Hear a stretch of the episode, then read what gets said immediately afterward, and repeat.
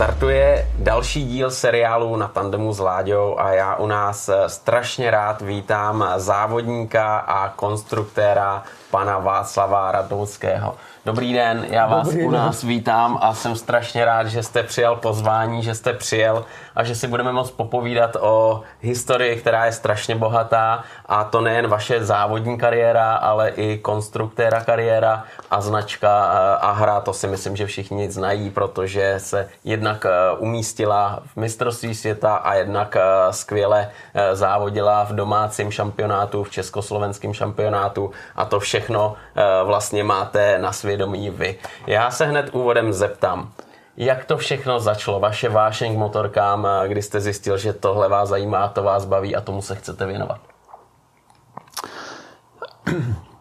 Já jsem eh, na motocyklu začal v roce 50. V podstatě, kdy jeden dobrý pracovník dostal poukázku na to, na motocykl eh, ČZ 150 a protože to nechtěl, tak jsem poukaz dal mě a tak jsem si koupil tu ČZ 50, 150. A na tom vlastně začala moje kariéra, protože jsme, eh, jsem začal ne závodit, ale jezdit jaksi na takových místních, bych řekl, přeborech. A, a pak no, celkem bez nějakých úspěchů, nebo ono se to ani nijak nepublikovalo.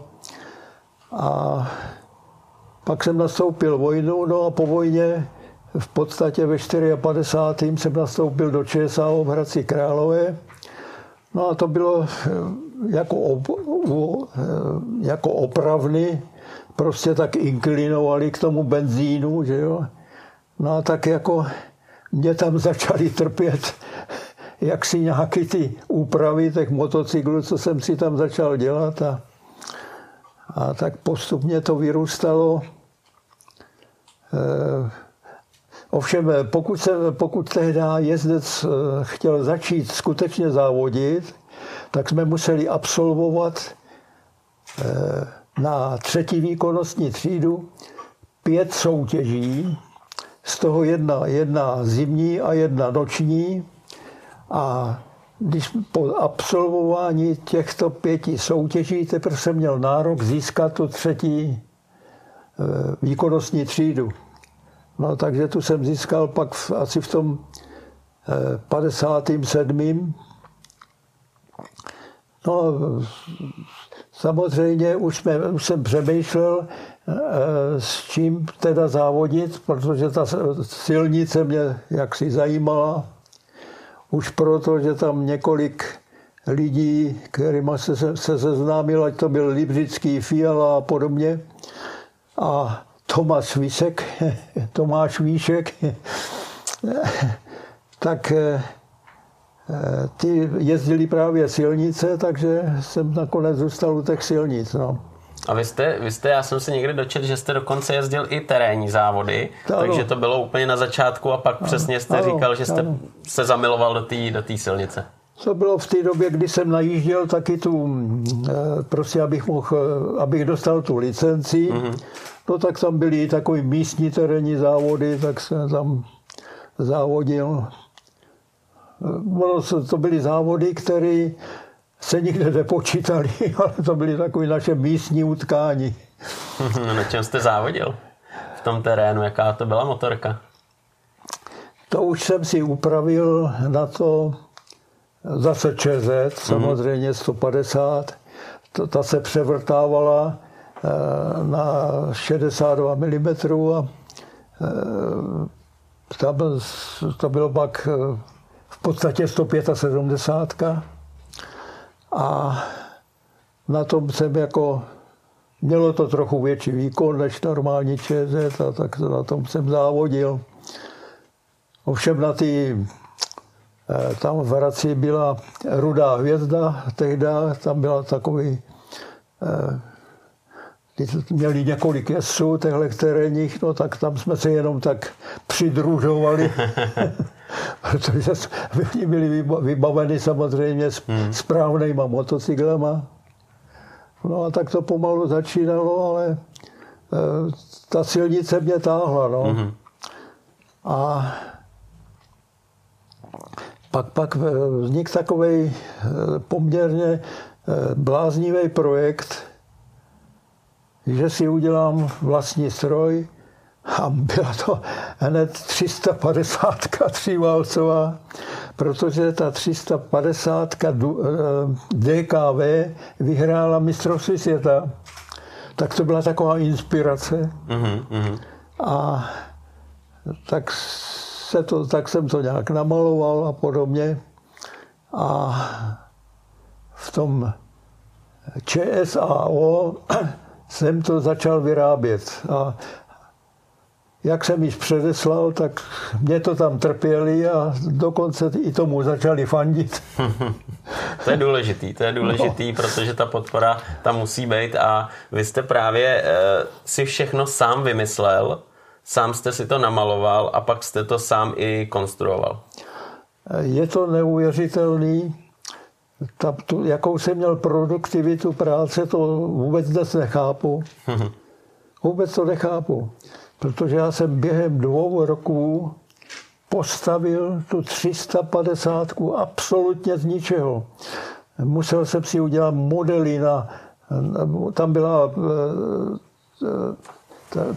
ten motor, motor se skládal z motoru a převodovky a to bylo sešroubované k sobě, tak všechno to muselo samozřejmě být trošku nakreslený a všechny ty modely jsem si, dřevěný modely jsem si musel vyrobit, pak se to nechal, ze známosti jsem si to nechal odlejt a, a všechno jsem musel obrobit. I ojnice, no prostě kompletně převodovku, eh, kompletně všechno jsem musel vyrobit.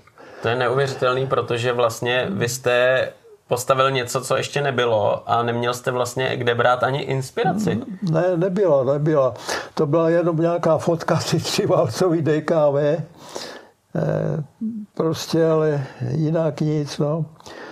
E, ten motor? Já, já dnes ani dost dobře nechápu, jak to je možné za dva roky tohle vyrobit. To, to bych teď, byl, dostal jsem nabídku taky, abych vyrobil e, takovou repliku, ty třiválcový, to, to nejsem schopen dnes vyrobit. Protože zaprvé ty díly, z kterých jsem to vyráběl, ani nejsou, že jo? protože i brzdový kola jsme vyráběli, eh, na to se natahovaly eh, ty hliníkové prstence chladící a eh, prostě všechno se muselo vyrobit. Rám svařit, navrhnout ho, usadit do toho motor. Eh, tehdy ještě eh, laminování, jako jsme moc neznali, tak plechovou nádrž pochopitelně. tak to místní klempíři mě vyrobili nádrž. No a i, i další některé věci, výfuky, plechový a tak dále. V podstatě na tom bylo zainteresovaných dost lidí a to byli lidi, kteří to schutí pro mě udělali, nebo ani ne pro mě, ale proto jako nadšení. vůbec takový nadšení, že hmm. se tam něco umělo udělat. No. Hmm. No. Takže jako už v tom eh, 58. už v podstatě ta 350 byla tříválcová na světě, no a 59. jsem na tom začal jezdit. Já se zeptám, ta motorka je dochována nebo? Ne, ne, ne, to, už... to je absolutně sešrotovaná. Hmm. No, bohužel tenkrát ta, taková ta letargie ještě nebyla u nás. Hmm, hmm. Prostě, že bychom měli úctu eh, jako k těm minulým eh, výrobkům a tak hmm. dále, hmm. jako to je teď. Že jo, hmm. to, to by mělo, to, kdyby se to dochovalo, by to mělo obrovskou cenu. No, to, to se jako, nedá vyčíslit, podle mě. Ne, fakt ne. Ale takže se z toho nedochovalo nic, no. A můžete nám popsat, jak ten motor vypadal, vypadal? protože tříválec, všichni víme, dvouválec, jednoválec, čtyřválec, no. ale ten tříválec to je hodně specifický a vím, že ten váš motor byl extra specifický. No, no to byly dva stojatý válce a uprostřed byl ležatý válec dopředu mm-hmm. mezi těma stojatýma válcema. No. Tak no, největší obrovský problémy jsem měl s tím vyrobit tu tříválcovou kliku. To jsem poprvé v životě dělal. Teď to muselo být nějak rozdělený, teď to, teď to muselo být vyrobený tak, aby když se to slisuje, aby se to dalo centrovat vůbec. A tak to všechno se celkem dařilo. A e, v tehdejší době byl obrovský problém ojniční ložiska, protože to ojniční ložisko u každého motoru, a zvlášť závodního, je velmi namáhaná součástka i v současné době. A takže ta, i ta životnost, dokonce jsme si dělali svoje ložiska z Duralu, taky. Já říkám, děláme, protože některé věci mě pomáhali samozřejmě další lidi. A dokonce ten jeden nás nástrojařně vyrobil i lisovací, lisovací štancnu, jak bych řekl, na to, aby jsme mohli vyrazit v tom Duralu prostě ty drážky pro, pro ty jehly mm-hmm. nebo válečky. A samozřejmě nebylo to tak úplně nástrojařsky přesný, takže nakonec to mělo třeba i malou životnost poměrně, no ale s tím se takhle začínalo. No. Hmm. Ale s těma ložiskama byl, měla potíž i Java, nebo i tyhle motory, protože eh, třeba ty jehlové ložiska se u nás vůbec nevyráběly. A myslím, že teprve někdy v roce 68 nebo 69 eh, koupili licenci Zetor Brno, tam byla, tam byla eh, taková jedna divize, která dělala ložiska u Zetoru.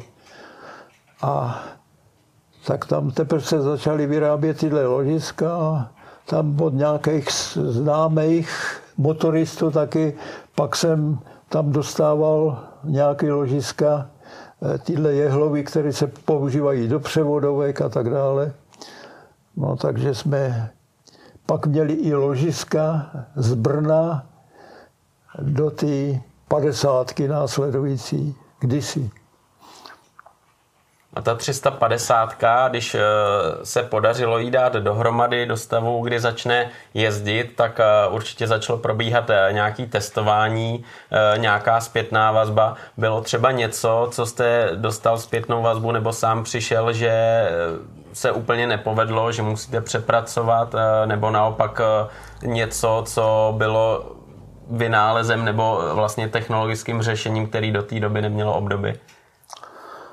No, nevím ani, jak bych se vyjádřil, ale moc inspirací jako jsme neměli, protože eh, třeba ten,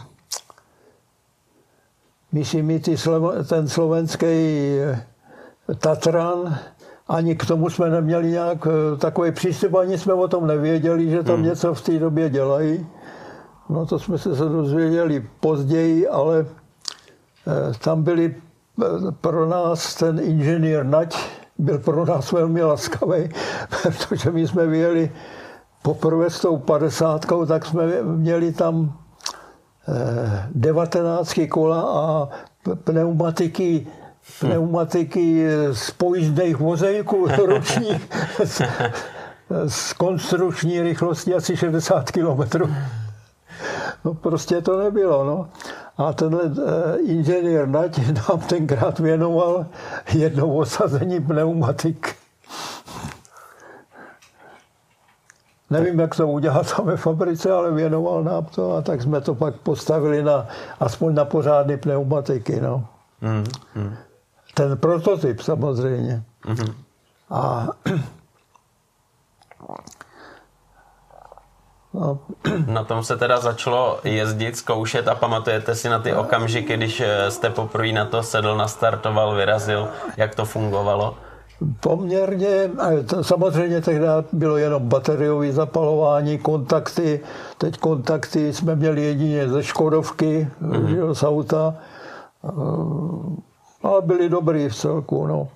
A pak jsme vyřešili řešili ještě takový problém, že když se to točí 10 tisíc a víc otáček, takže pak si s těma kontaktama jsou nějaké problémy, tak jsme tam museli eh, vyrobit převod jedna ku dvěma. To znamená, že na tom převodu druhým byly poloviční otáčky a dvouhrbávačka a tím pádem jsme snížili tu rychlost. No pač, když to pak točilo, tak řekněme 12 000 otáček, tak začaly být problémy s tím zapalováním. Mm-hmm. A tak ty se řešili, takovéhle věci se řešily dodatečně ještě. Ale jinak, co si vzpomínám, tak už to první natočení na, na dvoře bylo docela takový slibný a pak jsme měli jednu takovou trať eh, za, za Hradcem Králové, kde, kde nám to tak trochu dovolili. Ona, ta, ta, ta frekvence na silnicích byla velmi malá, tak dá, samozřejmě takže nám to tam dovolili a tam, tam byl, tak jsme startovali proti mírnému kopci, pak byl větší kopec, tak to byla taková pro nás trať, kde jsme to, kde jsme to do toho kopce seřizovali prostě eh, jakou to má vlastně kroutící moment, jakou to má sílu a, a tak dále. Takže neuvěřitelně jsme Měli jsme už eh, samozřejmě eh, značné zkušenosti s tou výrobou sem motocyklu, protože tam předcházela potom tři válci, pak předcházelo i dvou válce 125, pak dvouválec 350. Na tý jezdil pak eh, v 65. na tom jezdil František Helikar takže jako už na tu padesátku jsme měli, skutečně nebo měl jsem, ale budu říkat v množným čísle, protože nás na tom dělalo víc.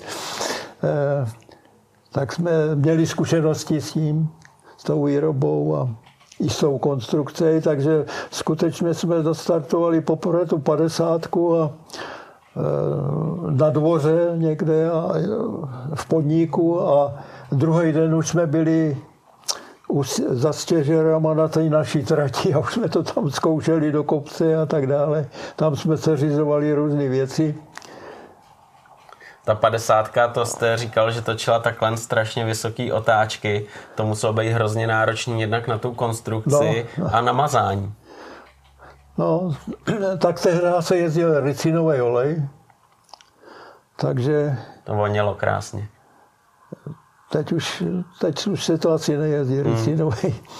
A tak jako to mazání bylo dobrý, eh, ale benzíny byly mizerny. To já nemám tušení, to se nepamatuju bohužel, kolik oktanů vlastně tady bylo k, k dispozici jako nejlepší benzín. Ne, vůbec už si to nepamatuju.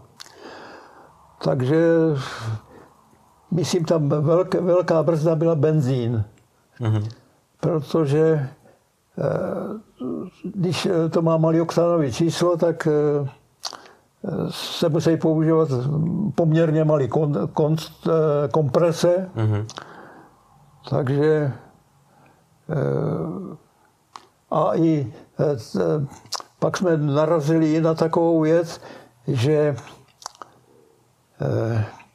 je veliký rozdíl v benzínu, když je rychle hořící benzín a e, takový obyčejný benzín, protože v těch vysokých otáčkách pak to spalování nebo e, se musí dávat veliký předstih a podobně.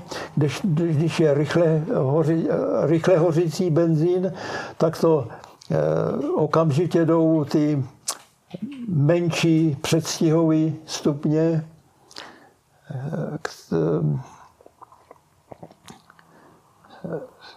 No musí se vyhovět prostě nakonec tou kompresí a, a předstihem se musí vyhovět tomu benzínu, bohužel.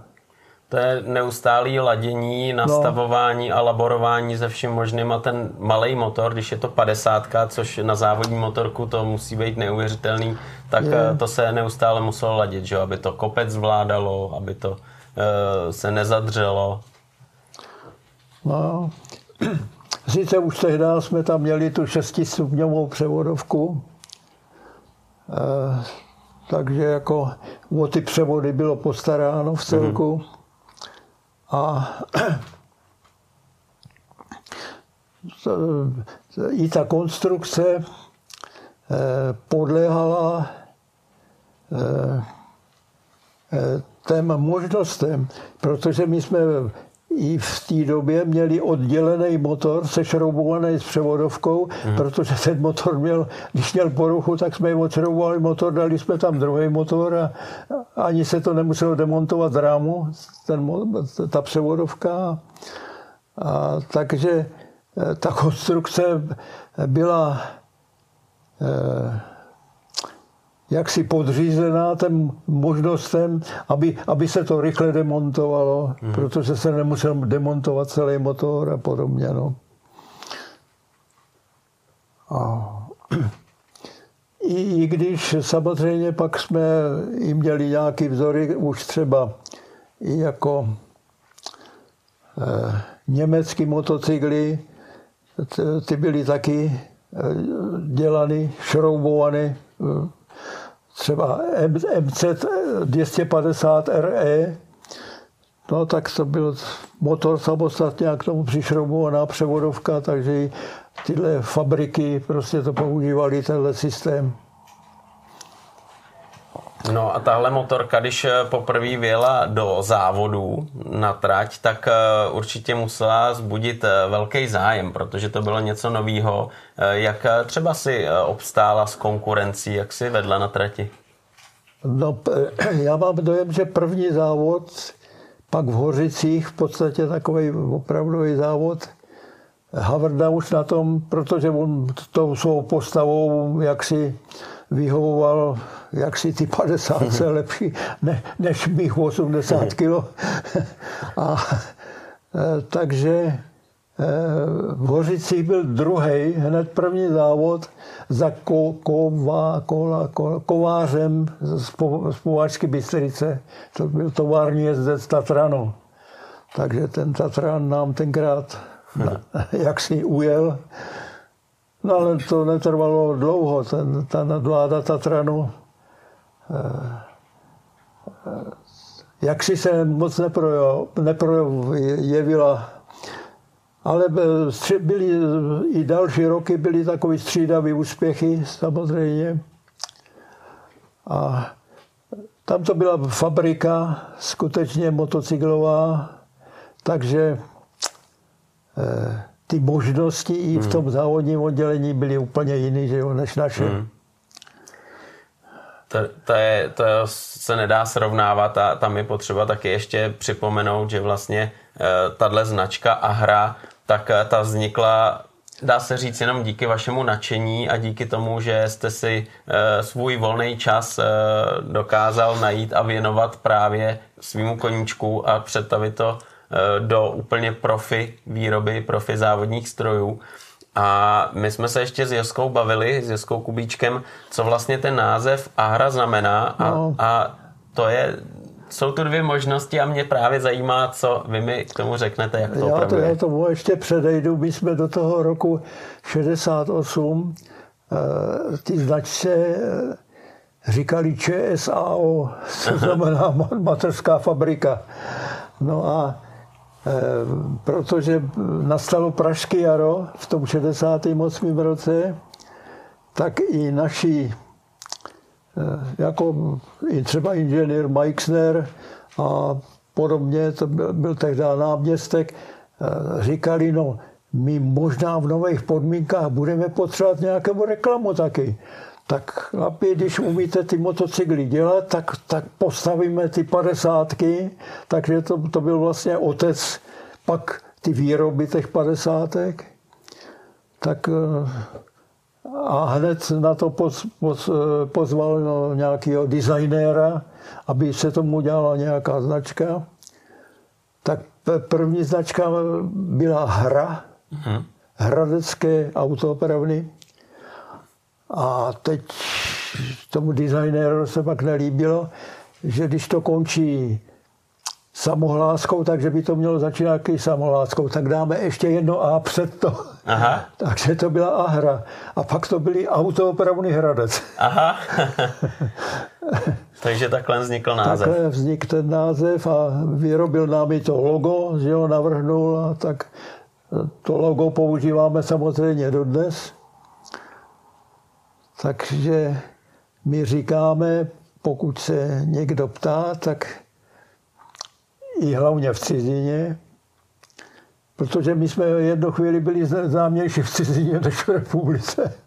Bohužel možná, že to je i dnes. Eh, tak eh, ty jako měli o tohle enormní zájem.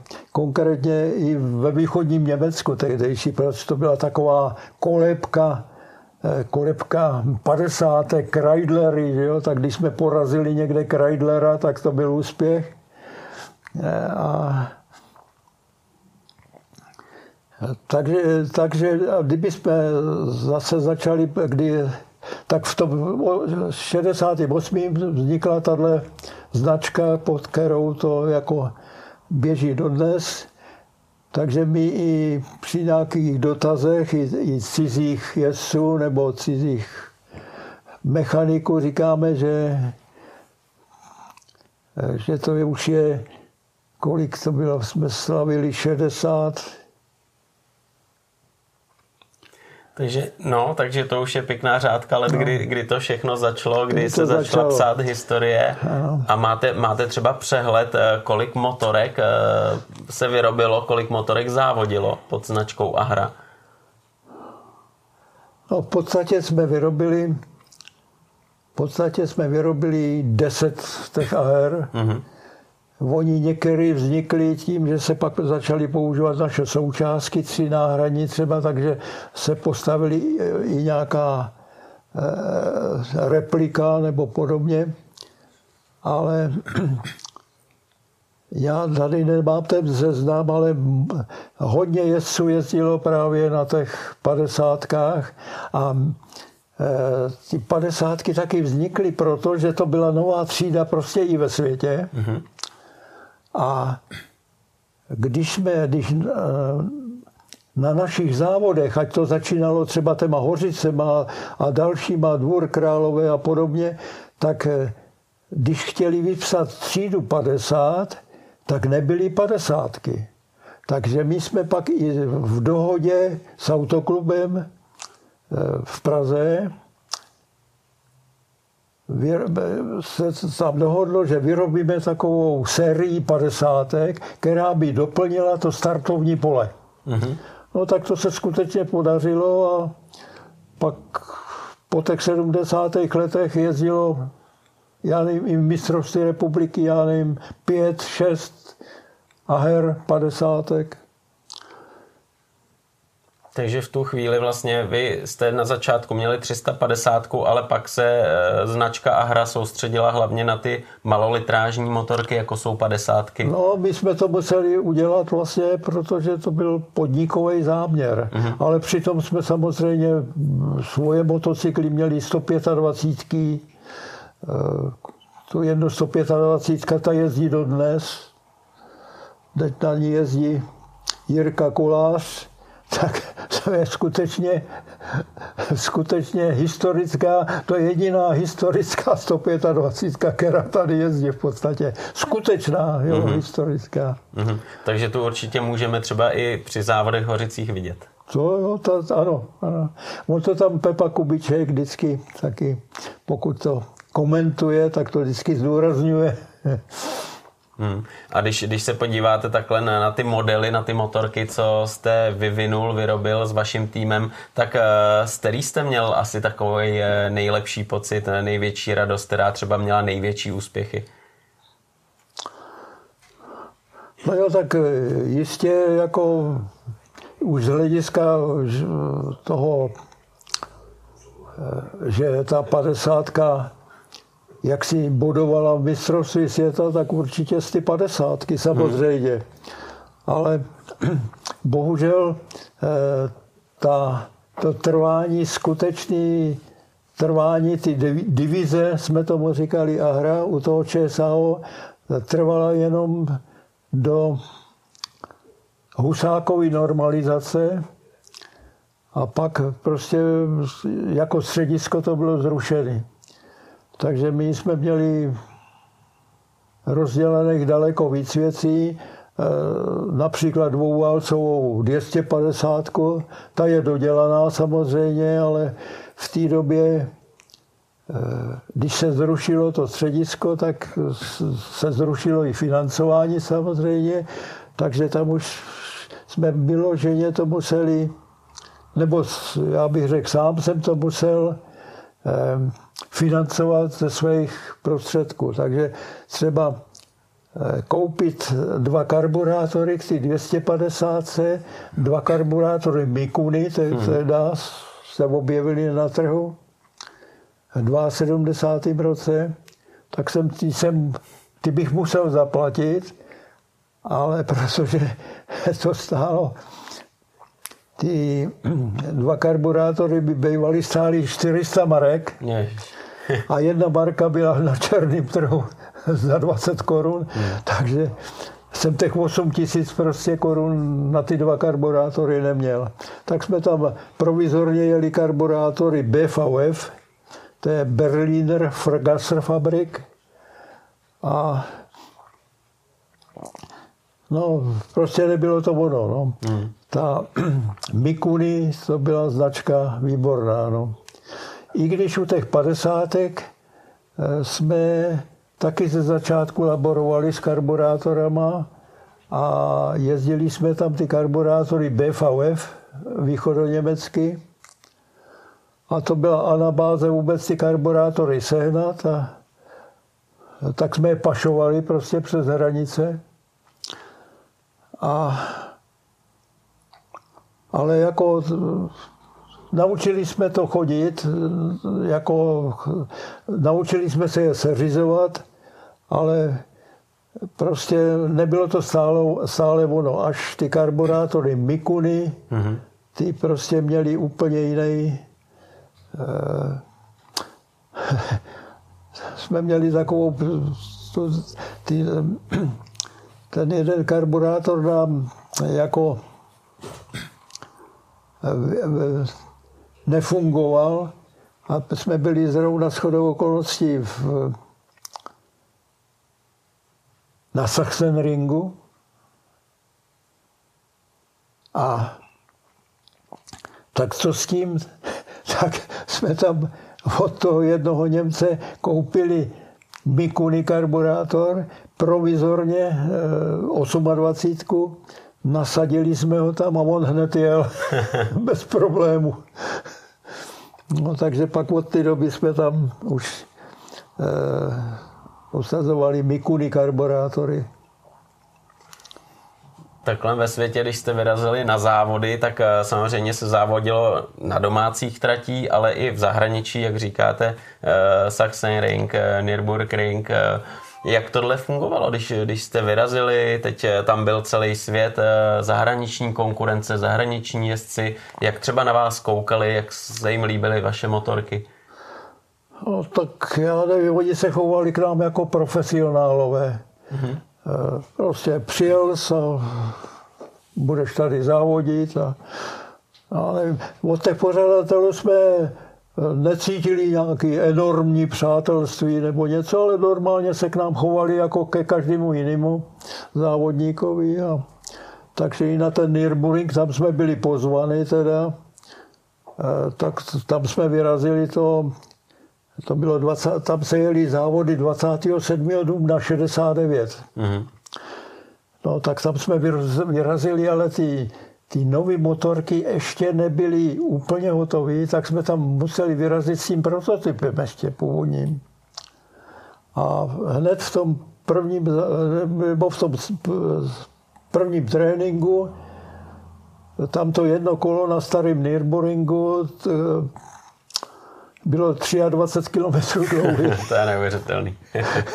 Takže v první tréninku odjel tři kola, pak ještě druhý trénink tři kola a, a ta motorka byla už na generálku. No ale musela vydržet, tak pak jel závod, ten, ten závod se jel taky tuším na tři kola jenom. No to bylo 60, no. 70 kilometrů a vydržela ta motorka, no to bylo štěstí a dojel sedmý teda. Tak to Ale z těch 30, z toho startovního pole, tak 30 jezdců, tak nejméně 10 odpadlo, mm-hmm. co tak se pamatuju. No ale to sedmý místo bylo obrovským úspěchem. To je úžasný. Jako a, a potom tréninku vůbec, jako to byl úspěch, ale ta motorka skutečně na ten závod byla tak unavená, ale naštěstí i to ojniční ložisko všechno to vydrželo. No. To jste ale musel pak, trnout vždycky, no, to když se bylo, vrátil. To jsme teda neuvěřitelný. No. Ale to bylo to štěstí prostě. Pač to bylo, když jsme to pak doma rozdělali, tak to bylo všechno eh, na vyhození. Tam jste viděl, že bylo za 5 minut 12, ano, že přesně. ten cíl byl odmávnut a vy jste byl šťastný, že to, že to vydrželo potom, co jste to roz, rozebrali. Ale ona i ta cesta tehdy na ten první Nürburgring nebyla jednoduchá, že jo, tak hmm. My jsme na to pozvání, každý s Havrdou dostali pět barek, od, eh, pět dolarů hmm. od, eh, od banky na to pozvání a na, to, na ty další doklady, které k tomu výjezdu jsme potřebovali, že jo, všechny. A e, tak nám místo toho dali místo tak pěti dolarů každému 20 marek, jo, samozřejmě. A no teď na to musíte vydržet. Teď jsme nevěděli, tam to startovny dostaneme, to jsme, nic jsme nevěděli. To až na místě se všechno řešilo. No, to se řešilo na místě. A tak jsme odstartovali přes hranice a měli jsme celkem v autě 180 litrů benzínu. Samozřejmě tak eh, eh, jakože asi 120, to, to bylo v nádrži, 40 litrů a k tomu nějaký tři kanistry ještě. Pak jsme měli kanistr závodního benzínu No prostě hrozně, kdyby nás na hranicích jako to tak, ale tam nebyly problémy na hranicích. Ani na našich v tom 69. Protože ty pohraniční strážci ještě už byli takový, ještě z toho z pražského jara takový to, ta obrovská závora, která tam v Rozvadově byla tam, nebyla odstraněna, ale bylo to prostě nějak eh, volně průjezdy. No a tak jsme pro, projeli v noci v 10 hodin večír přes ty naší hranice hraničáři byli taky k nám velmi slušní a vůbec nic nechtěli vidět dohromady. A tak jsme přejeli pak asi, já nevím, to je na té hranice s Německem, to bylo asi 800 metrů nebo kilometr, ani nevím. A teď před náma stála taková závora, jenom a teď jak se dostaneme přes nikdo nikde. A teď tam byla taková eh, Eh, stavební budka, bych řekl, po našem, no, takový nějaký provizorní eh, pobyt pro toho nějakého strážce hranic a ten tam pak vylez z toho, já jsem tam zaťukal a teď on vylez a říkal jenom tu, tu. A dobrý, tak jsem zase, tak koukám, co se bude dít, tam se nedělo nic. Tak jsem znova tam na něj vyrazil. A ten už byl naštvaný na nás a říkal tu, tu. tak jsem pochopil, o co jde. Tak jsme zalezli, zatroubili jsme dvakrát, závora se otevřela a jeli jsme. to je neuvěřitelný. No, takže takovýhle zážitky, no. A tam jsme taky potkali na dálnici, my jsme jeli s tím asi tak 90 po ty dálnici s, tím, s tou Nisou. A teď nás předjížděl takový obrovský tahač americký.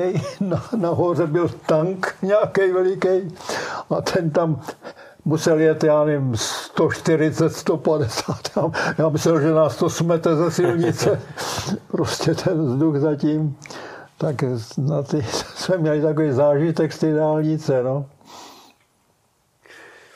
Když se podíváme na tu historii potom eh, závodníků, tak eh, na vašich motorkách závodili určitě naši přední a jméno Havrda to je asi no, to nejvíc. Havrda, Fedrich, eh, Stripačuk, Barták z Olomouce, Šafrádek na tom taky jezdil, Miloš Sedlák, mm-hmm já už ani, abych musel mít ten seznam před hmm. sebou, to je veliký seznam lidí. Několik slovenských jezdců. A Jaká tam byla parta, jaká třeba byla atmosféra mezi těma jezdci? Byla tam rivalita, nebo to byli kamarádi? No, tak já bych řekl, že i trochu spíš rivalita. No. My nějaký, aby jsme dělali takový společný nějaký, to jsme, to jsme každý jsme jeli jako sám za sebe, protože my jsme taky závodili na těch padesátkách samozřejmě. No tak každý tam jel sám za sebe, ale samozřejmě my jsme byli k dispozici jako na tu údržbu nebo na ty opravy nějaký. Pak jsme měli taky takový nepříjemnou zkušenost. Tatiana Valová taky jezdila naši padesátku a tuším v Písku byly závody a bylo tak nepříjemné, to bylo brzo z jara a bylo zima a podobně, eh, podobný takovému já nevím, aprílovému počasí, ani nevím přesně, kdy to bylo už. A tam byl problém, eh, oni míchali benzín tak nalili ricin do benzínu a nezamíchali to. Mm-hmm. A bohužel to jsme zjistili potom samozřejmě. E, Tatiana zadržela klikovku. Mm-hmm. Protože to, ten benzín tam nebyl rozmíchaný a to se muselo s tím ricinem jako docela vytrvalé nějakou dobu míchat, mm-hmm. aby se to rozpustil ten olej. No tak jsme samozřejmě dali jinou klikovku do toho, tam na místě přímo. Jsme to rozebrali a aby mohla jet, tak tam pak odjela. No, to, Tyhle, tyhle závody se jezdily na vlastně přírodních okruzích, že jo? Tenkrát tratě samozřejmě nebyly speciální tratě pro závody, ale vždycky se postavila trať eh, ve městě, ano. mezi vesnicema a to přesně je případ eh, jak Písku, který jste teď zmínil, tak eh, Hořic a tak dále a tak dále. Kde, kde všude tyhle motorky závodily, když se podíváme na Československo? No, No tak to bylo na těch místech, kde se jelo, jelo teda pak mistrovství republiky mm-hmm. samozřejmě. No tak to byly ty hořice především. E, to byly i Klatovy například. Mm-hmm. E, z těch, z těch dalších těch Dvůr Králové. Mm-hmm. E, takže vlastně tratě, kde se jezdí i dodnes, tak eh, no. to všechno, to všechno bylo tenkrát v seriálu. Která, trať, která ta trať třeba byla, která se vám líbila, kde třeba vy jste závodil sám na motorce vaší výroby, kde se vám závodilo dobře a kde třeba ta trať nebyla úplně ideální pro vás? No tak takový eh, alma mater, nebo jak se tomu říká, byly pro nás hořice, že jo, mm-hmm. vždycky. A ty hořice, ty hořice se jeli většinou jako první závod v roce. Mm-hmm. Vždycky, myslím, druhý víkend v květnu a tak se nějak ty, ty hořice jeli. A většinou hned za, za týden nebo za 14 dní se jel do Králové. No takže jako ta nejznámější pro nás a hlavní taková trať byly ty hořice, že? Protože hmm, hmm. my jsme samozřejmě neměli možnost trénovat na motocyklech, protože my jsme to rozbili taky, jako, jako byli třeba ČZ, kde ty jezdci měli už eh, třeba a ty nejezdili ty padesátky teda, ale který měli už najeto před prvníma závodama mnoho kilometrů v roce, že jo, jako tovární jezdci a e, takže my jsme vždycky z těch, z těch hořic byli náležitě e, jako i e, fyzicky mm-hmm. fyzicky na, e, jaksi docela vytížený, no. Mm-hmm.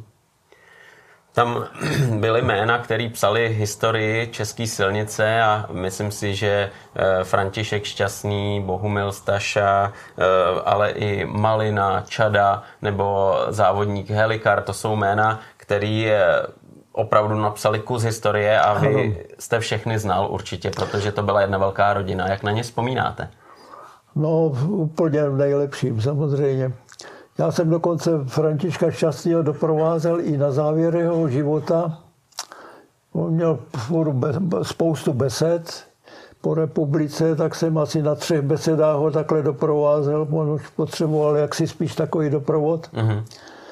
A tak jako na to mám nejlepší vzpomínky. Na Gustava Havla si moc nepamatuju, protože ten zahynul už v tom 67. roce. Mm-hmm. Eh, ale jako tak jenom tak běžně jsme se znali samozřejmě. No a pak tyhle jezdci, jak, jak to byl i ten Malina, eh,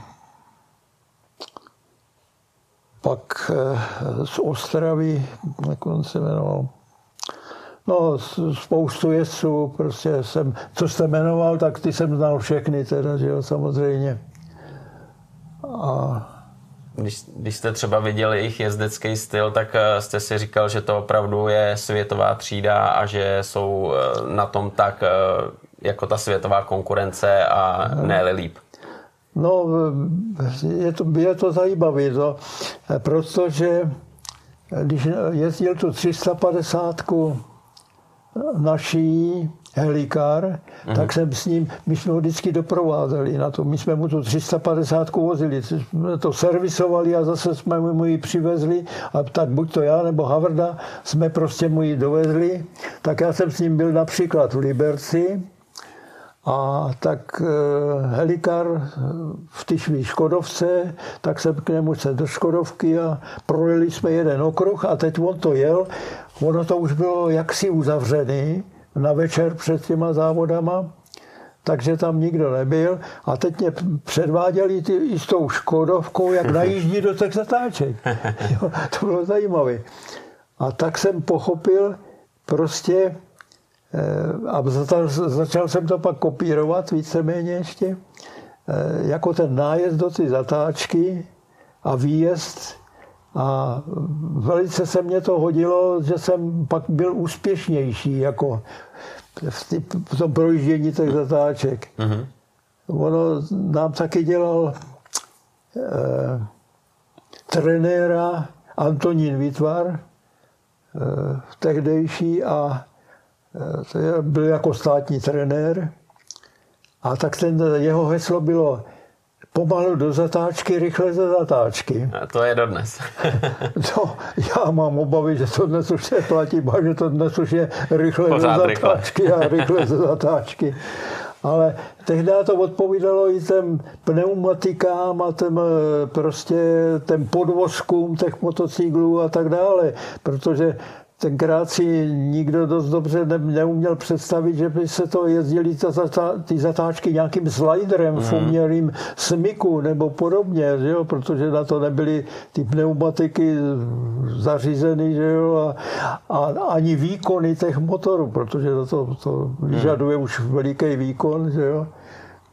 A takže ten pokrok jako proti dřívěžku je obrovský právě třeba v tom projíždění zatáček nebo vůbec projíždění celého toho okruhu. No. Různé. A jak se, jak se zavedly ty, ty umělé smyky vlastně, na to mhm. byla celá škola pak, že jo, mm. se učili Tuším, že to tady někdo provozoval, dokonce na pionýrech to zkoušeli, eh, takové ty návyky, jako, no. Ale No, ono to bylo asi i dost náročný, protože ty povrchy tratě byly různý a třeba jo. během eh, jednoho okruhu se změnil několikrát a výjimkou nebyly ani dlažební kostky, je to tak? Jo, tak teď jste mě připomněl červený kostelec. Dlažek je tam dole, No tam v určitém místě prostě, já si tu trať tak už nemám taky v paměti, eh, byly ty takzvané kočičí hlavy. Ano, ano. No, tak na tom jsme projížděli a ten jeden rok tam pršelo na tom, tak to bylo teda kouzlo na tom jezdit. To teda musí být. A myslím, že to byl poslední ročník, protože tam zahynul jeden jezdec, eh, z Holic. Mm-hmm. Tam... Bych musel vzpomínat na to, jméno, na to jméno mm, a mm. tak už, pak už se to nikdy nejel, ten červený kostelec. Já jsem ho jel dvakrát, mm. ale pak už se to nejelo. Ty pneumatiky dneska MotoGP mají různé pneumatiky, no. můžou si vybírat uh, různé směsi. Tenkrát to byla jedna pneumatika, žádný velký výběr nebyl. A vy jste na té pneumatice možná odjel i několik tréninků a závodů. Samozřejmě, samozřejmě. To jako jo, no to jsme taky e, pneumatiky získávali různě, protože oni měli krásné pneumatiky se vyhazovaly právě u toho Dunlopa a podobně, protože ten, eh, ten továrním jezdcům, ten po tom tréninku ty pneumatiky se už prostě byly zahodnoceny a tím to mhm. zaslo. Na, na závod šel, šly, šly nové pneumatiky a teď oni byli vázany, ty, ten, ta firma Dunlop a Michelin a podobně, že kolik jich vezli k nám, tolik jich museli odvízt. Čili my jsme, oni nám nemohli nechat ty mírně opotřebené pneumatiky, aby jsme hmm. je použili, protože oni museli mít, no ono se to eventuálně dělalo všelijak, že se, ale nám se to ani nepovedlo, že už s tím někdo počítal a ty nějaký vojety pneumatiky těchto firm, se pak vyměňovaly na ty méně, méně eh, vojety pneumatiky. No. No další věc eh, je výbava jezdce, že jo? protože dneska zase, když eh, to srovnám, tak airbagové systémy, přilby, boty, dřív to nebylo možný. Zázrak byl, když někdo měl koženou kombinézu, že jo? No, to je pravda, no. My jsme tehdy když jsme, když jsme měli takový, před, takový kombinec, jsme to měli seši, sešity s bundou a tak dále. A pak, když jsme byli v té firmě, jak si už, tak jsme si nechali ušít modrý kombinézy. U jednoho v Mostě tam byl jeden krejčí, který ty kombinézy mm. šil, tak jsme si to do, z toho mostu nechali ty dvě kombinézy, ale ta kombinéza měla, já nevím, váhu 1,5 nebo 2 kg, bez ochranných mm. věcí. Dnes taková vybavená kombinéza, tam možná váží 8 kg. Prostě tam je ochranných prostředků, všude Chrániče, rame, rameny, no, hmm. kolena a podobně, tak to je všechno chráněný páteřáky, mm-hmm. no tak my jsme pak dodatečně začali vozit ty páteřáky taky mm-hmm. do těch našich tenkých kombinec, ale jinak to byla hruza v tomto jako upadnout. Mm. Hmm. Jakože ty pády určitě byly, že jo? Já jsem měl asi 20 pádů, no, celkem. A dva vážný, že jo. V, na ceně Prachovských skal eh, jsem upad ve 72. na 125, na 125 nahoře na tom vrcholu. Eh, tam eh, prostě tam se je, jelo a pravá zatáčka, tam se, tak, tak v té pravé zatáčce se dávala jedna, jedna rychlost zpátky, projelo se to a pojelo se dál. A abych to zkrátil, a my jsme trénovali na Prachovských skalách s 350 do, dohromady a 250 trénovali s politrama.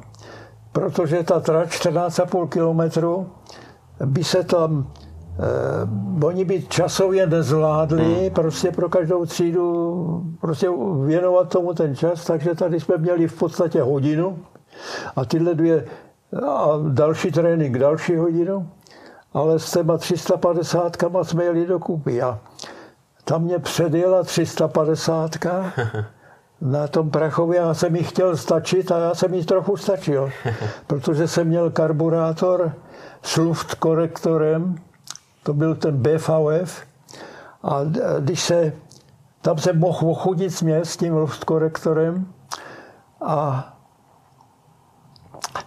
tam to jako chytalo spíš lepší výkon, ale mm-hmm. tím tou, jsem si to tam provedl na tím, na tím Prachově nahoře a právě v této zatáčce, jak jsem říkal, tak jsem tam odbrzdil trochu, hodil jedno zpátky a už jsem padal.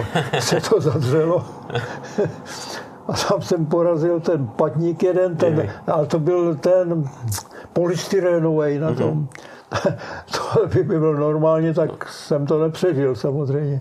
No a stejně jsem byl pomlácený a má to dohru sebou, tak jsem si tam pobyl 14 dní v nemocnici a tam mě dali dokupy, no a krvácel jsem z jedné ledviny taky asi týden.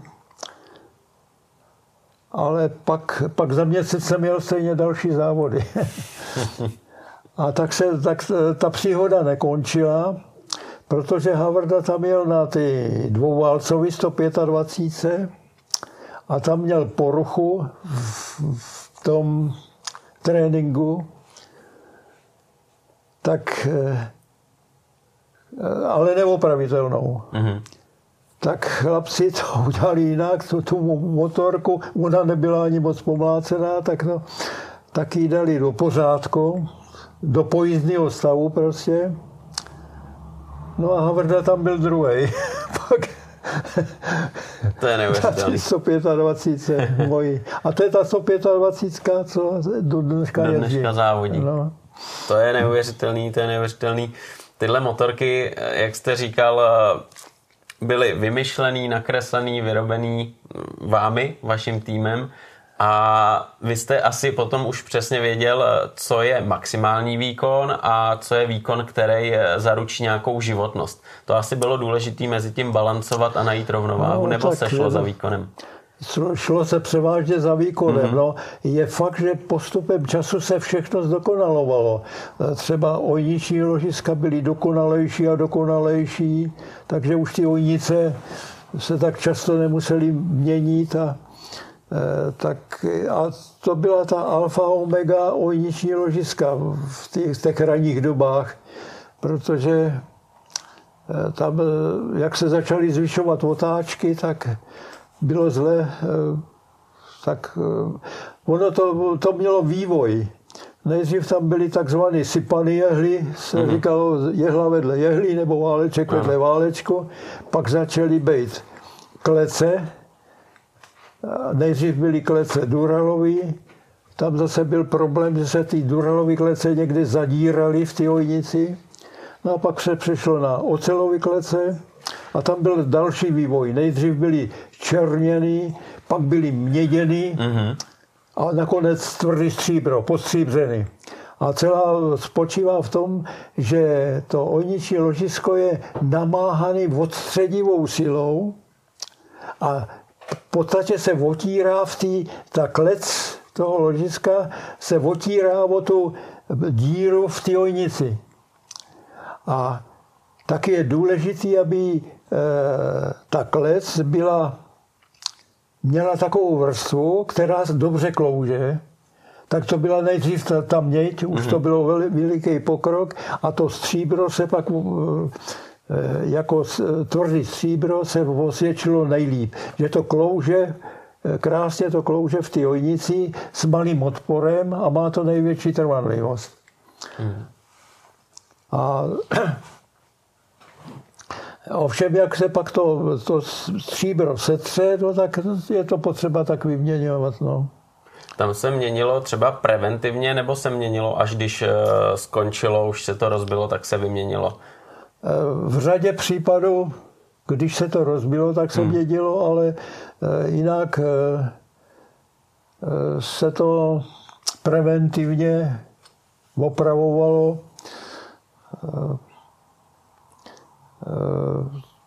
prostě při, při tom rozbití pak hrozí ta věc, že, že je rozbití a jich mnoho věcí. Hmm, že to vezme sebou spoustu dalších to, věcí. Zaprvé to odnese určitě ta ojnice, hmm. kdežto ta ojnice třeba, to fabrika samozřejmě asi nedělala, my jsme to dělali, že vždycky tam montovali při té opravě novou ojnici, ale my jsme to dělali tak, že ta ojnice se prostě vylapovala a vyrobil se nový ojniční čep spodní a třeba plusový, já nevím, dvě stovky plus. Mm-hmm. A do toho se dalo do ložisko a jelo se dál. Mm jak bylo těžký závodit proti fabrikám, protože tady byly dvě velké značky, které měly, dá se říct, jako proti vám neomezený rozpočet, respektive e, tu finanční podporu velikou oproti vám. Jak třeba vás vnímali a jak se vám závodilo proti takovýmhle značkám? No, my jsme proti těm značkám nezávodili s těmi padesátkama, oni to měli hlavně tři pade, tady byla velký motorky. mm-hmm. velký motorky. Takže, no ne, tak brali nás docela. Já s Františkem Šťastným jsem pak byl nakonec i kamarád doslova. to jako eh, s Helikarem, že jo, ten pan Helikar, to jste říkal, že vlastně eh, to byl jistý milník pro vaší značku. Ano, to, bylo, to byl milník v tom 65. roce, pač my jsme byli v podstatě neznámí mm-hmm. jako v té lepší třídě nebo v té třídě mistrů. Že jo. Takže eh, on tím, že pak jezdil tomu 350 v 65. roce, tak eh, samozřejmě měl dosti, dobrý styky s Javou, protože tam mu dělali, tam eh, tehdy byl, eh, on dostal prvního první 250, tu jednoválcovou, eh, toho juniora takzvaného, už tím, že prostě nemá tu svou motorku, tak tuhle jako pro tu Duklu udělali, takže na podzim v 65. dostal toho juniora novýho, No a pak už nás nepotřeboval, pak už měl, měl další ty motorky, ale zůstali jsme výborní kamarádi, samozřejmě. A i ten helikár nás doletí do ty javy, protože jinak to jsme neměli přístup. Hmm. Tam přišel a chce, řekl, já chci do javy, tak by mě asi tam nepustili. A tam jsem se seznámil právě e, i s Tichým, inženýrem Tichým, jako to byl, pak taky jsme se skamarádili doslova. A bohužel už nežije, jsem se dozvěděl teprve nedávno, ale to, to byl vlastně otec ty čtyřválcový javy. Mm-hmm. Na tom jezdil vlastně František Šťastný. A na tom a... jezdil, nejdřív František Šťastný, ano. Pak tam měli, a to byly takové dobré zážitky i s tím šeda mechanik a ten chudák, ten byl pořád nadřený, ten furt něco spravoval, vyměňoval. A tak jsme měli takové zážitky, tako, myslím, že to bylo v Opátii, tam eh, vyhrál, vybrál, vyhrál Grasety na, na Javě, myslím. Mm. To bylo možná jeho jediný vítězství. Já už nevím, jak to přesně bylo.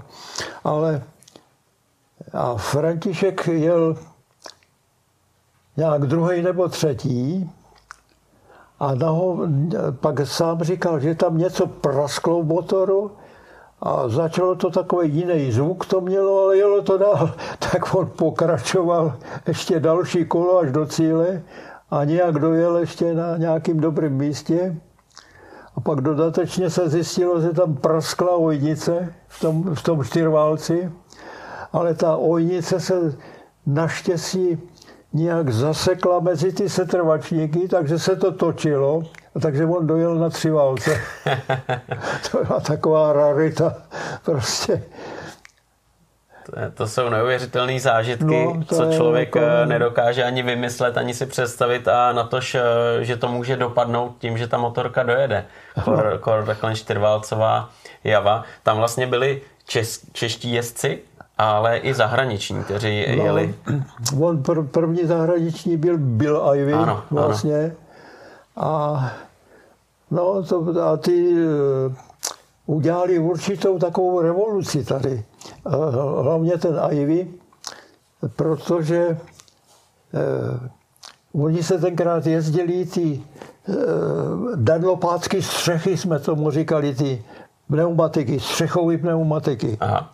Tři hrany nahoře. Eh, a eh, eh, přijel do Javy a teď to okouk a říkal, tak na tomhle takhle jezdit nemůžeme vzal si kola do Anglie a přeple, přeple, přepletli tam širší rávky, uh-huh. aby se ty takhle jako rozevřely ty střechy. Aha, aha. Protože už to měl prostě ve voku, hmm, co potřebuje. Hmm, no takže se pak každý chtěl mít velkou střechu, jenže si neuvědomoval, že prostě Eh, v tom maximálním sklonu, který ta guma ještě vydrží, že by to mělo ležet právě na té ploše. Mm-hmm. Že jo, a když to mělo strmou střechu, tak se tam na tu plochu nedostalo vůbec. Takže takovýhle opatření i například se udělali, takže jsme pak už tu střechu tak nerespektovali a mm-hmm. Eh, montovalo se pod eh, širší rávky, aby se to, ta pneumatika jaksi rozjela. Pro ty, pro ty továrny, pro ty konstruktéry, vývojové týmy je strašně důležitá ta zpětná vazba jezdce, který ano, na tom závodí ano, ano. a vy to dokážete říct eh, sám za sebe taky, jak důležitý byli jezdci, kteří vám potom přišli po závodě a řekli Václavé, potřebujeme to tak a tak, prosím, něco vymysli. No určitě, určitě. Ale na to byli některý si dobrý. Já nevím, i třeba Šafránek, Miloš Sedláků, a, e, který jako říkali třeba e, e, kolik otáček a mm-hmm. jak řadit a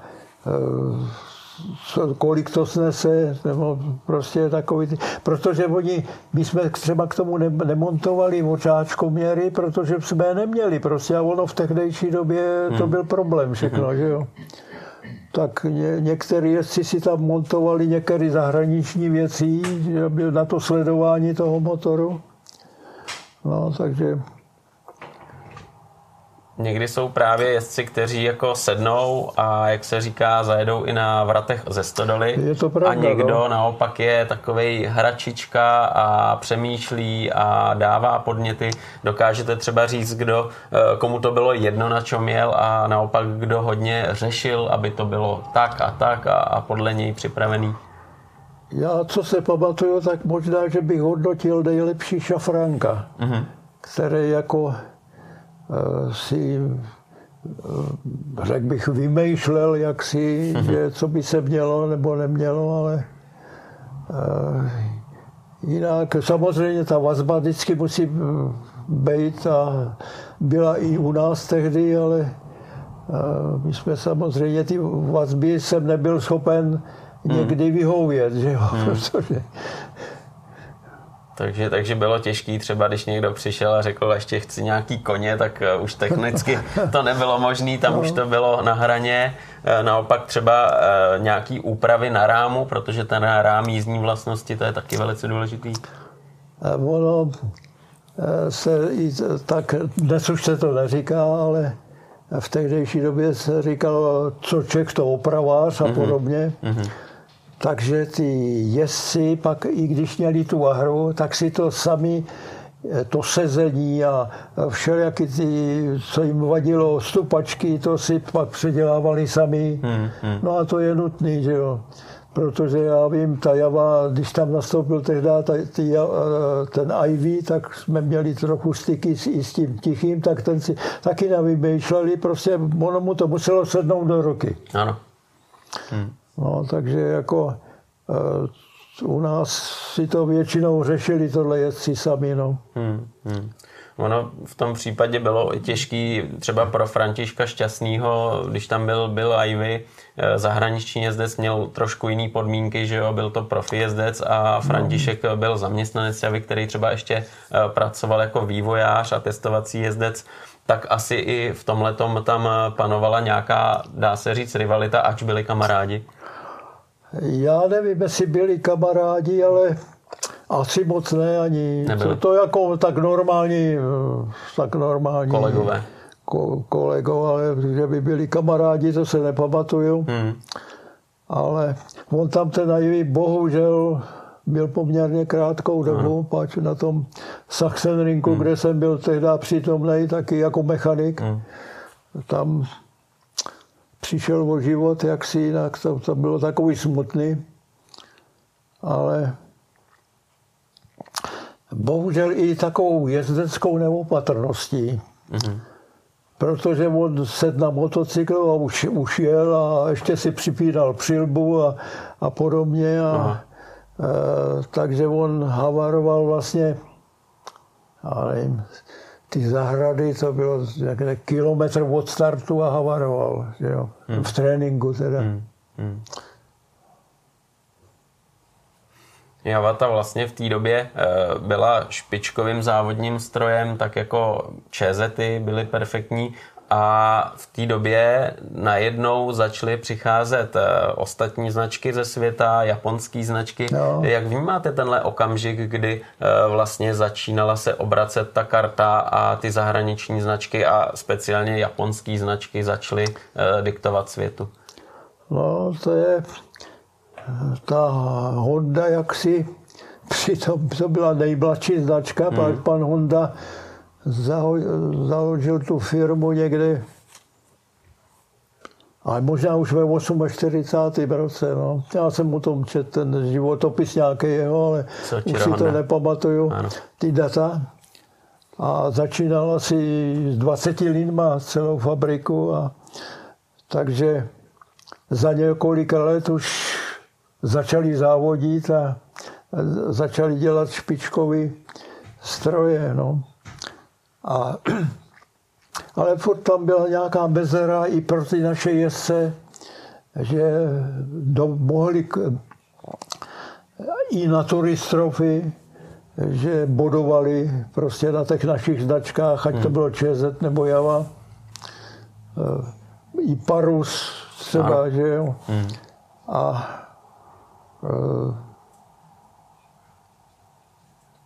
to je tam ještě ono, tam jsem chtěl, jo, já mám vzpomínky na, eh, na velkou cenu, kde jsem jel, taky Aha, na 125 mistrovství světa.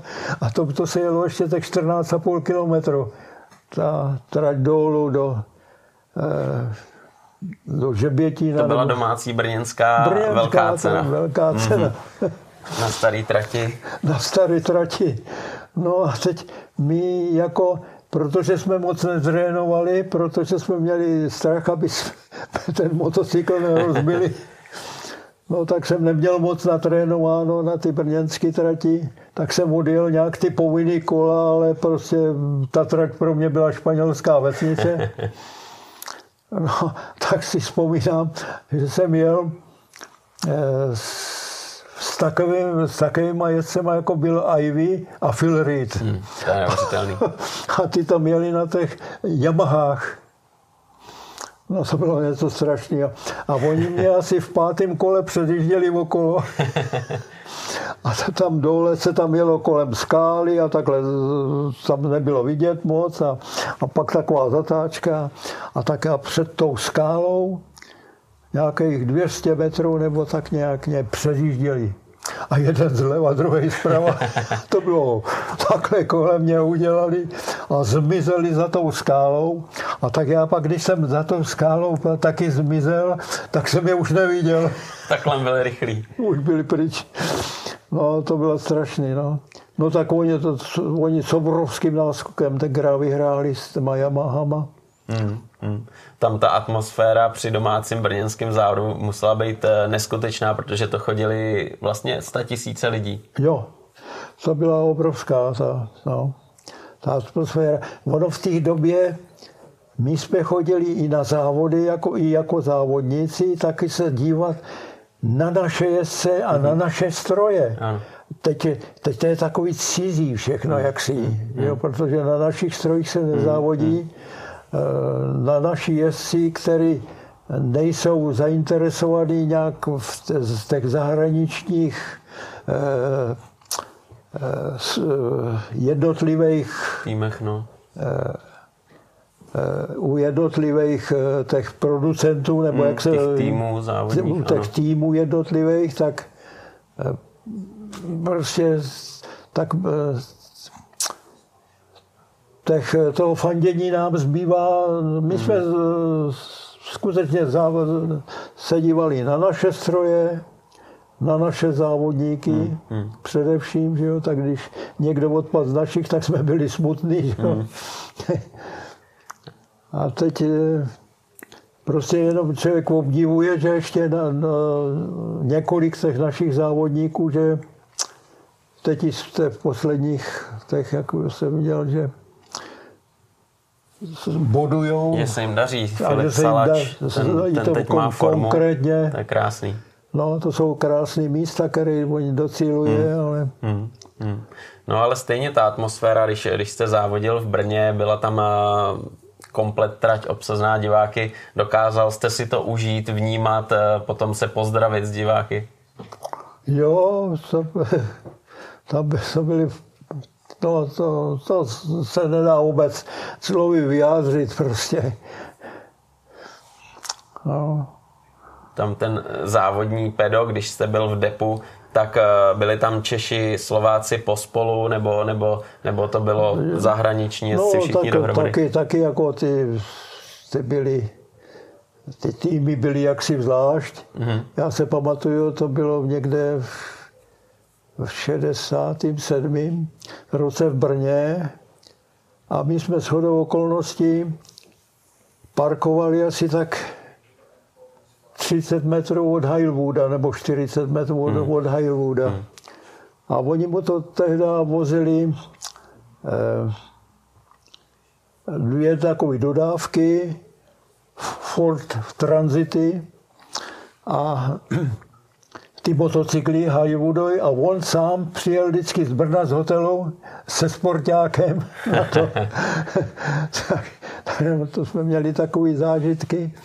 Eh, on přijel se sportákem ráno a ten, tam bylo asi sedm Japonců, ten Japonec nechal nastoupit, podal mu hlášení, on pokynul takhle rukou a Japonci dělali, to měl ještě japonský, japonský dnes už japonský mechanici nejsou nikde. Hmm. To už jsou týmoví mechanici. Možná, že tam někde je zamontovaný nějaký i Japonec, hmm. ale dnes to jako není. Tehdy byli jenom Japonci u toho a ti mu to připravovali. Hmm, tam Měl všechno k dispozici, tým, motorku, no. možná dvě motorky, náhradní díly. Jo, ale ani neměl dvě motorky. Já vím, že najednou koukáme, že tam je prázdná kostra od půl litra mm-hmm. a oni z toho vyndali motor a někde to spravovali, ale ne na veřejnosti, asi tam ve voze to spravovali a zase tam druhý ten, ten motor byl, tak na tom půl litru konkrétně. A tenkrát tam měl s tou šestiválcovou 250. No, to bylo fantazie úplně. To byla MV Augusta? Ne, ten jel Hondu, ale MV Honda, Augusta Honda. taky měla takovou nějakou motorku. Kdo? MV Augusta. Eh, já nevím, že by měla šestiválec, ale čtyřválce samozřejmě. Ale Honda to byl ten šestiválec, ten který tam měl dispozici. Ano, to bylo. To muselo být nádherný, jednak zvuk.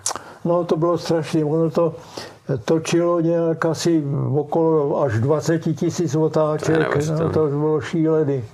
A oni jak s tím, jak to ohřejvali, třeba jak to takhle vrkali s hmm. tím, hmm. jak se jsme říkali, že, že s tím vrká, tak to vypadá jako když štěká pes, jo, to vůbec, jak to byly no šest výbuchů najednou, když tam se tam valí, no, tak to bylo hrozný, no. Já mám ještě zajímavé vzpomínky na Heilwooda právě v toho Brna. Já jsem měl, oni mě jako tam doma ty přátelé nabádali, no možná, že se tam potkáte s Heilwoodem, tak mě dali památníky. Eh, památníky. Eh,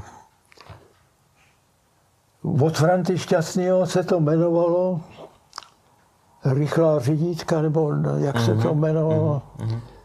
Taková knížka vydal, vydal Franta Šťastného. A tak tam nalistovali, jak tam je Heilwood s tím, s Frantou Františkem Šťastným. Aha. A e, tak mě to tam založili, dejte, dejte to Heilwoodovi podepsat. A já jsem samozřejmě říkal, no jo, určitě jo, ale uvidíme, jestli ho potkám vůbec. Dělal jsem frajera, že? A my jsme ho měli 40 metrů od sebe.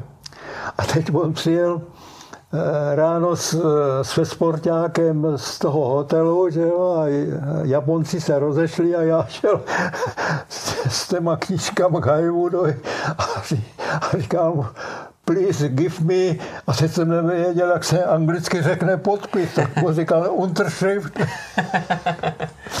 On se usmál, tak mě pokynul, tak mě to podepsal a pak, pak jsme se ještě eh, prostě chvíli jsem couval a klaněl jsem se, že jsem dostal podpisy. A tak jsem byl eh, na pracovišti, jsem pak byl velmi slavný, že jsem mhm. získal od Heilwooda podpis. A bohužel já jsem tu knížku svou neměl sebou, takže ten podpis nemám. Takže pro všechno ostatní jste pro to zařídila jsem pro to sebe, zařídila ne? pro sebe, ne. Ale zase jste měl možnost se s ním potkat, podat si ruku a ano, promluvit, ano. tak tohle, tohle. Podal jsem mě ruku a to prostě fantastický člověk, no. Byl tam někdo třeba z těch eh, jezdců, ať eh, to byli zahraniční jezdci nebo českoslovenští, eh, takový frajer, který byl nepřístupný? Highwood? Ne, ne, ne, někdo, jestli tam no, někdo takový byl? No, nevím, já jsem se pak s některýma no, byli to spíš asi skromní, normální eh, kluci, závodníci, který bavilo závodit a asi jako s každým rádi promluvili. No, já nevím, já jsem neměl tu čest, hmm. možná, že jsem nevyhledával tu hmm. společnost a oni možná byli víc zalezli u svých týmů, ať to byla MV, hmm. Augusta, nebo no, protože ta MV ta byla na vrcholu jednu chvíli hmm. hrozně. Hmm. A, a, to bylo Honda nebo MV, že jo. Hmm. Hmm. To byla asi ta doba, kdy vlastně se začal lámat uh taková ten úspěch Evropy a úspěch Japonska. Jo, je to přesně pravda, ano. Protože ty, u těch Japonců pak bylo vidět, že, no, že ta Evropa třeba nemá ani tolik peněz na vývoj a, mm, a mm. podobně. A, mm. A ty Japonci jsou známí že jo, svým velikým, už i v normální práci, jako v takovým zaníce, pracovním zanícení. Že jo? Hmm, hmm. A tak jako ty Japonci to pak všechno převálcovali. Ono, ono dlouhou, dlouhou dobu vlastně pak pak, byla, pak byly nařízeny, což bylo dobře, a teď nevím přesně, v kterém to bylo roce, asi, asi 72. nebo 73. tlumiče. A protože to byly strašně, strašlivý, strašlivý rámus. Ta FV, když jela kolem, hmm. to jsem jednou zažil, pak jsem byl to jsme tam byli na, jako diváci na velké ceně, se synem dokonce. A šli jsme od Veselky k tam Baltisbergově zatáčce a tam je takový chvíli takový úvoz, jako tak po ty stráně jsme šli a zrovna jel eh, ten Phil Reed ano. na MV. Hmm. To byl takový strašný řev, teď se to tam okumulovalo ještě v tom prostoru. Já jsem skutečně byl týden pak hluchý, eh, prostě z toho řevu, hmm. prostě jak ta ten širval, tam hrozně řval. No pak, eh, jak jsem už předeslal, tak eh, byly nařízeny ty tlumiče a byla to taková, takový soumrak čtyřtaktů, v podstatě se dá říct. Protože začali, začali prostě vítězit i v těchto velkých třídách přizpůsobovaly se samozřejmě fabriky. Pak ty čtyřtakty nějak s těma tlumičema ztratili nějaký výkon. A teď ty dvoutakty, eh, ty tlumiče to dovedli naladit, že to, že to jak si ty tlumiče nevadili a to byla éra dvou taktů a trvala dost, docela dlouho. To byly pak ty čtyřválce, půl litry, eh, dvou válce Diepade, jednou válec 125 a to bylo dobrý. No. A pak ještě ty padesátky, pak osmdesátky, ale pak to tyhle malolitrážně úplně skončily. Eh, ty osmdesátky jeli mm. jenom několik let a pak to skončilo a mm. už jezdili jenom nejmenší 125. A tam se tam byli takový eh, takový zlomy, eh, bych řekl, vývojový i u těch dvou taktů. Mhm. Protože dlouho vítězili, v, hlavně v těch malých třídách, teď se bavím o tom 50, 100, 125. Dlouho vevodil ten inženýr Meller, který právě konstruoval tu Morbidelli, Benelli, pak Garelli a tak dále. A e, prostě ten postavil takovou novou eh, nový mantinely pro ty mhm. dvou taxi. Mm-hmm. Jenže taky pak skončil eh, zaváděním elektroniky.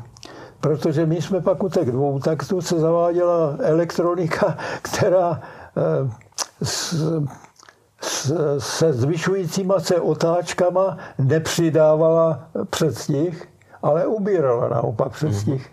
To bylo nezvyklý, naprosto je, je ještě dnes, ale už tak to, to neplatí. To platí pro dobu takty.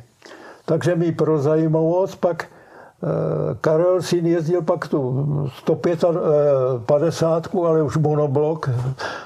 Ta už byla konstrukce ze 75. roku je, je v Hořicích muzeu taky jedna vystavená, zapůjčená. A tak eh, třeba eh, počátek eh, při natočení ty, ty padesátky, asi do dvou tisíc nebo otáček je tam předstih 28 stupňů. A pak se to se zvyšujícíma se otáčkama, a to umí ta elektronika, se zvyšujícíma otáčkama a při 16,5 tisících otáčkách tam mělo jenom asi 8 stupňů přestihu. No to neuvěřitelný.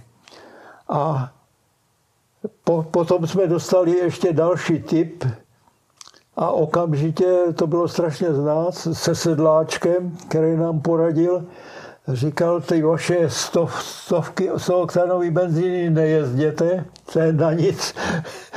Běžte si do Prahy, do Bohdalecké ulice, tam mají 102 Texaco benzín. Skutečně, tak jsme tam, to jsme byli na šlajzu a z toho šlajzu jsme se tam pro kanister toho zrovna u ty pumpy u Texaka stavili v Praze.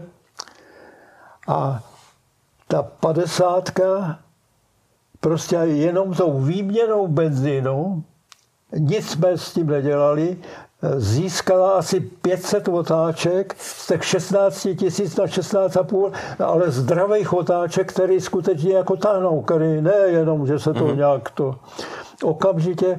No a pak jsme zjistili další věc, že vlastně to Texaco se vyznačoval rychlým hořením benzínu. Mm-hmm. A to je důležité. Čím je rychlejší hoření benzínu, tím se dávají menší přestí. Ale to platí i pro to, i pro čtyřtakty.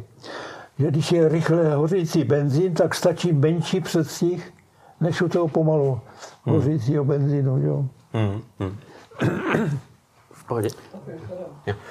No tak tohle, tohle jsou zajímavé věci, které člověk tak nějak během toho závodění a vývoje poznává, dělá si zkušenosti. E, měl jste nějaké zkušenosti, které se třeba někam potom předával, někdo se vás ptal, získávali od vás a vy jste rád poradil? Ale jo, tak já, já, my jsme se nikdy netavili, se, ne, tajili se svýma konstrukcema, tak jako ani teď, e, protože ten náš motocykl závodí v těch mono, monobika, monobajkách. To byla taky zajímavá historie, než jsme k tomu přišli, ale eh, ten, to byl ten přelom vlastně, i když eh, v té době možná, že vznikly i ty, eh, ty monobajky, vynalezli angličani, Eh, asi je to už asi 30 nebo 35 let už možná. Pod, a jezdilo se to pod názvem Sound of Single. Mm-hmm. Zvuk jednoválcu. Ano. SOS. a e, e, tam prostě to, ustavili tuhle, tu kategorii, která se jede sice jenom mistrovství Evropy, mistrovství světa se to nejede, a je to jednoválec osmistovka, no a tak to je, to je laboratoř. Protože umíte si představit ten strašlivý válec a Tohle je neuvěřitelný, protože ono je potřeba taky připomenout, že vy neustále chodíte do dílny, neustále pracujete, máte ruce od oleje a vyvíjíte a stavíte motorku přesně pro tu kategorii? No ano, je to tak, ale ono té celé vývoj je trochu jinak. Já jsem v podstatě s konstrukcí a vývojem skončil dvou taktama. Aha.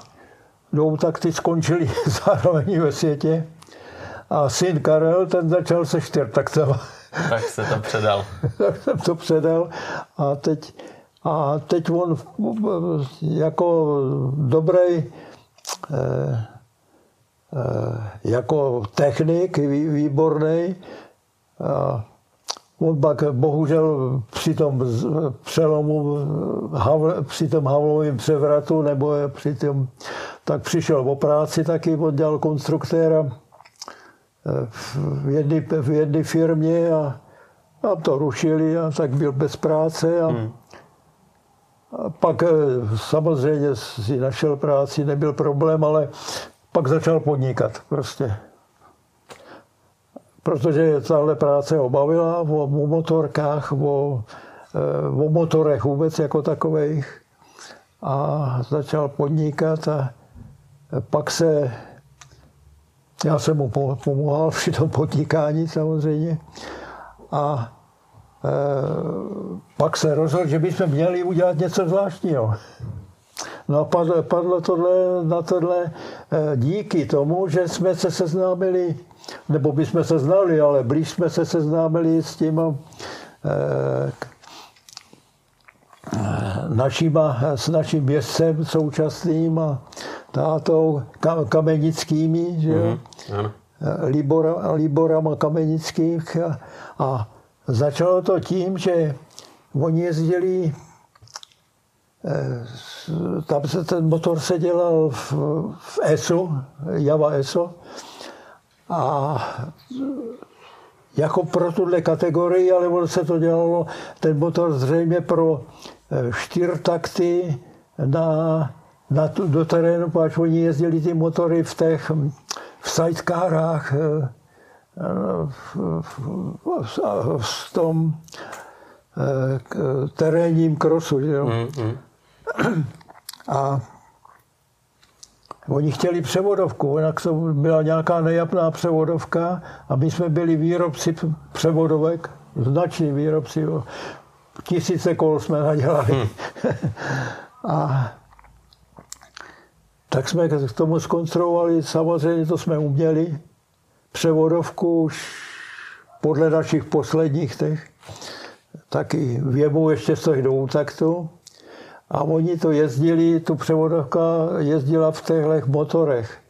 E, zároveň s tím na tom jezdil i náš současný prezident autoklubu Šťovíček, taky tak jezdil taky naši převodovku. Hmm. No ale my už jsme okamžitě tím pádem jsme začali vyvíjet motor. A syn teda se musel, protože na vysoký ho nenaučili v té době kreslit, eh, eh, jak se tomu říká, eh, v trojce prostě, že jo. 3D, ro, 3, 3D no, prostoru. 3D mm. prostoru. Mm. To je, je neučili tehdy, tak se musel naučit kreslit v tomhle, protože vymyslel si takové věci, a já jsem teda u toho sekundoval samozřejmě, že, se, že to nešlo na prkně ani nakreslit. Aha. Třeba pěti, pěti ventilová hlava. Teď ty ventily tam jdou tak všelijak křivě, bych řekl. A, tak, eh, a ten počítač, když se to pak umí nakreslit, tak ten to umí nakreslit za prvé, pak to nakreslil tak dokonale, že to tam jde na tom počítači to takhle posouvat po, po centimetru a ta hlava vylejzají ventily a zase zalejzat. Takhle jde nařezat prostě úplně fantastický, fantastický ten kreslící jako to obrovský pokrok v té konstrukci. Tyhle ty počítačové Dokon, programy dokážou ano, moc. Hmm. Zvláště pro ty, to je strašně důležité pro přípravky třeba, hmm. že jo, které se k tomu dělají. To. No, tak tak jsme si vymysleli takovou, nebo vymyslel si takovou šílenou pětiventilovou hlavu, která, my se s tím netajíme, to se kde kdo může na to podívat, protože ručím za to, že žádná firma na světě to dělat nebude, nebo že to nevokopíruje, protože to je strašně pracný a mhm. to nemají ty firmy rádi, že jo? Mm-hmm. to je potřeba něco, co není pracný. No. Takže tohle je motor, který je u toho stroje Mali 800, je to tak? No, to je, no, to je malý, malý Ahra 800, jo, ano, takhle třeba. Protože malý, malý se starají o, o rámovinu, Aha, o, kompletně o tu rámovinu hmm. a, a ten motor je vlastně nakreslený přímo do toho rámu, jako. Ale, protože nešlo nakreslit motora, teď by to tam šlo namontovat nebo něco. Takže že? jste tak... se museli přizpůsobit tomu, no, co už bylo, aby to tam všechno hezky pasovalo, lícovalo. Oni už byli, tam jezdili ty motory z toho z toho ESA, teda Java mm, ESO, mm. já to, to, to, Java tam nemůžu furt strávit, stále tomu říkám ESO. Ano. A e, tak ty motory jezdily právě v tomhle rámu. No takže my jsme museli bohužel se přizpůsobit tomu a tak se to tam e, vejde, ale je to tam hodně, hodně natěsno. Hodně natěsno všechno. Takže to je vlastně motor, který dneska závodí, eh, je možný taky vidět na závodních tratích, slyšet. No tak eh, ten Libor Kamenický už na tom je eh, na tomhle motoru vlastně pětinásobným mistrem republiky, hmm, hmm. protože několik let, no let tam neměl nikdo prostě na ten motor vůbec nárok. Konkurovat nešlo. Konkurovat nešlo, no. Oni teď tomu začínají konkurovat, proto to z toho KTM, mm-hmm. protože začali upravovat ty 690. Ano. No a tak to KTM nám jako mírně leze do zelí, jak se, jak se říká. A e, jak si, no, ale my stejně, no všichni zvyšují výkon, hmm, samozřejmě. Hmm, hmm. A tam, tam se toho v KTM ani eh, přímo ta fabrika nezúčastňuje a jenom to nějak podporuje, ale ty, ten jeden takový hlavní upravovatel, který to jojí, tak ten no, jako, protože mi jedna zásada byla, že bychom zaprvé dosáhnout výkonu 100 koní, mm-hmm tak to jsme dosáhli jaksi, ale ještě další moment to je dosáhnout výkon 100 koní, ale na zadním kole. Tak, to je výzva. no, to je důležitý, no. Hmm. Takže tohle je teď, co vás zaměstnává, co vás baví, na čem pracujete a co se synem neustále vyvíjíte a o čem přemýšlíte? No, to jsou ale různé úpravy, třeba poslední úprava, která je stará v podstatě rok, dva roky, protože eh, to vrtání je 110 mm, obrovský průměr a jedna svíčka uprostřed. Tam je problém, aby ta směs eh, dohořela nebo schořela v relativně krátkém hmm. čase. Hmm. Nějakých makrosekund, to tam se, nebo všechno počítáme na milisekundy samozřejmě. A Eh, tak jsme prostě, je tomu dva roky, takže teď, teď už se pojede vlastně druhý rok v podstatě. Ještě zase se nám podařilo na, na, naadaptovat tam druhou eh, svíčku do toho pětiválce, mm-hmm. aby tam ty svíčky proti sobě nějak, aby se ten prostor lepší vyplňoval. Protože my jsme potřebovali, aby tam se spaloval strašně rychle hořící benzín. Mm-hmm. Aby to pro, ne, nesmí to detonovat, ale aby ten, aby ten benzín prohořel rychle. No a, a to, to jsou otáčky, takže my v podstatě, my jsme na vrcholu těch 9000 otáček, protože tam už pak by se překračovala ta střední pístová rychlost přes 25 metrů, eh, což není zdravý na ty motory. Mm-hmm. Na žádný teda asi. Mm-hmm. I když u těch F1, já si neumím představit, co ty některé motory, kolik otáček to mělo, to mm. bylo hrozný. No. To je, to je jako když jste konstruktér a dovedete si to představit no. v tom reálu, tak je to nepředstavitelné. No, to je nepředstavitelný. Mm.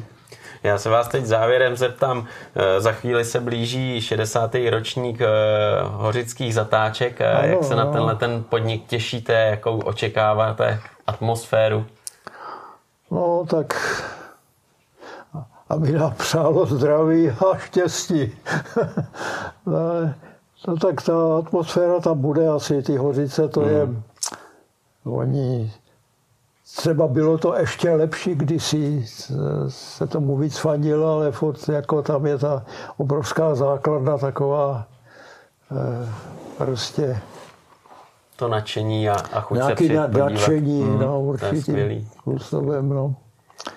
Tak uvidíme, no, co se bude dít. Já myslím, že to bude parádní podívaná. Rádi, aby jsme vyhráli, no hlavně. No já si myslím, že všichni budeme držet eh, palce, budeme přát to vítězství při tomhle speciálním podniku. Já vám každopádně poděkuji moc krát za náštěvu, za povídání a za to, že jste nám přiblížil svoje konstruktorské eh, parády, závodnický časy, kdy jste závodil na svých motorkách, to je úžasný. No a hlavně vám přeju hodně štěstí A zdraví, ať slouží to zdraví. No, tak zdraví potřebujeme všichni, to jsme se v nedávných dobách dozvěděli. Přesně tak. To je, no, to je, zdraví to je alfa a omega všeho. Je to tak. Tak vám Bohužel. přeju hodně zdraví a moc krát děkuji za návštěvu. Já vám děkuji taky.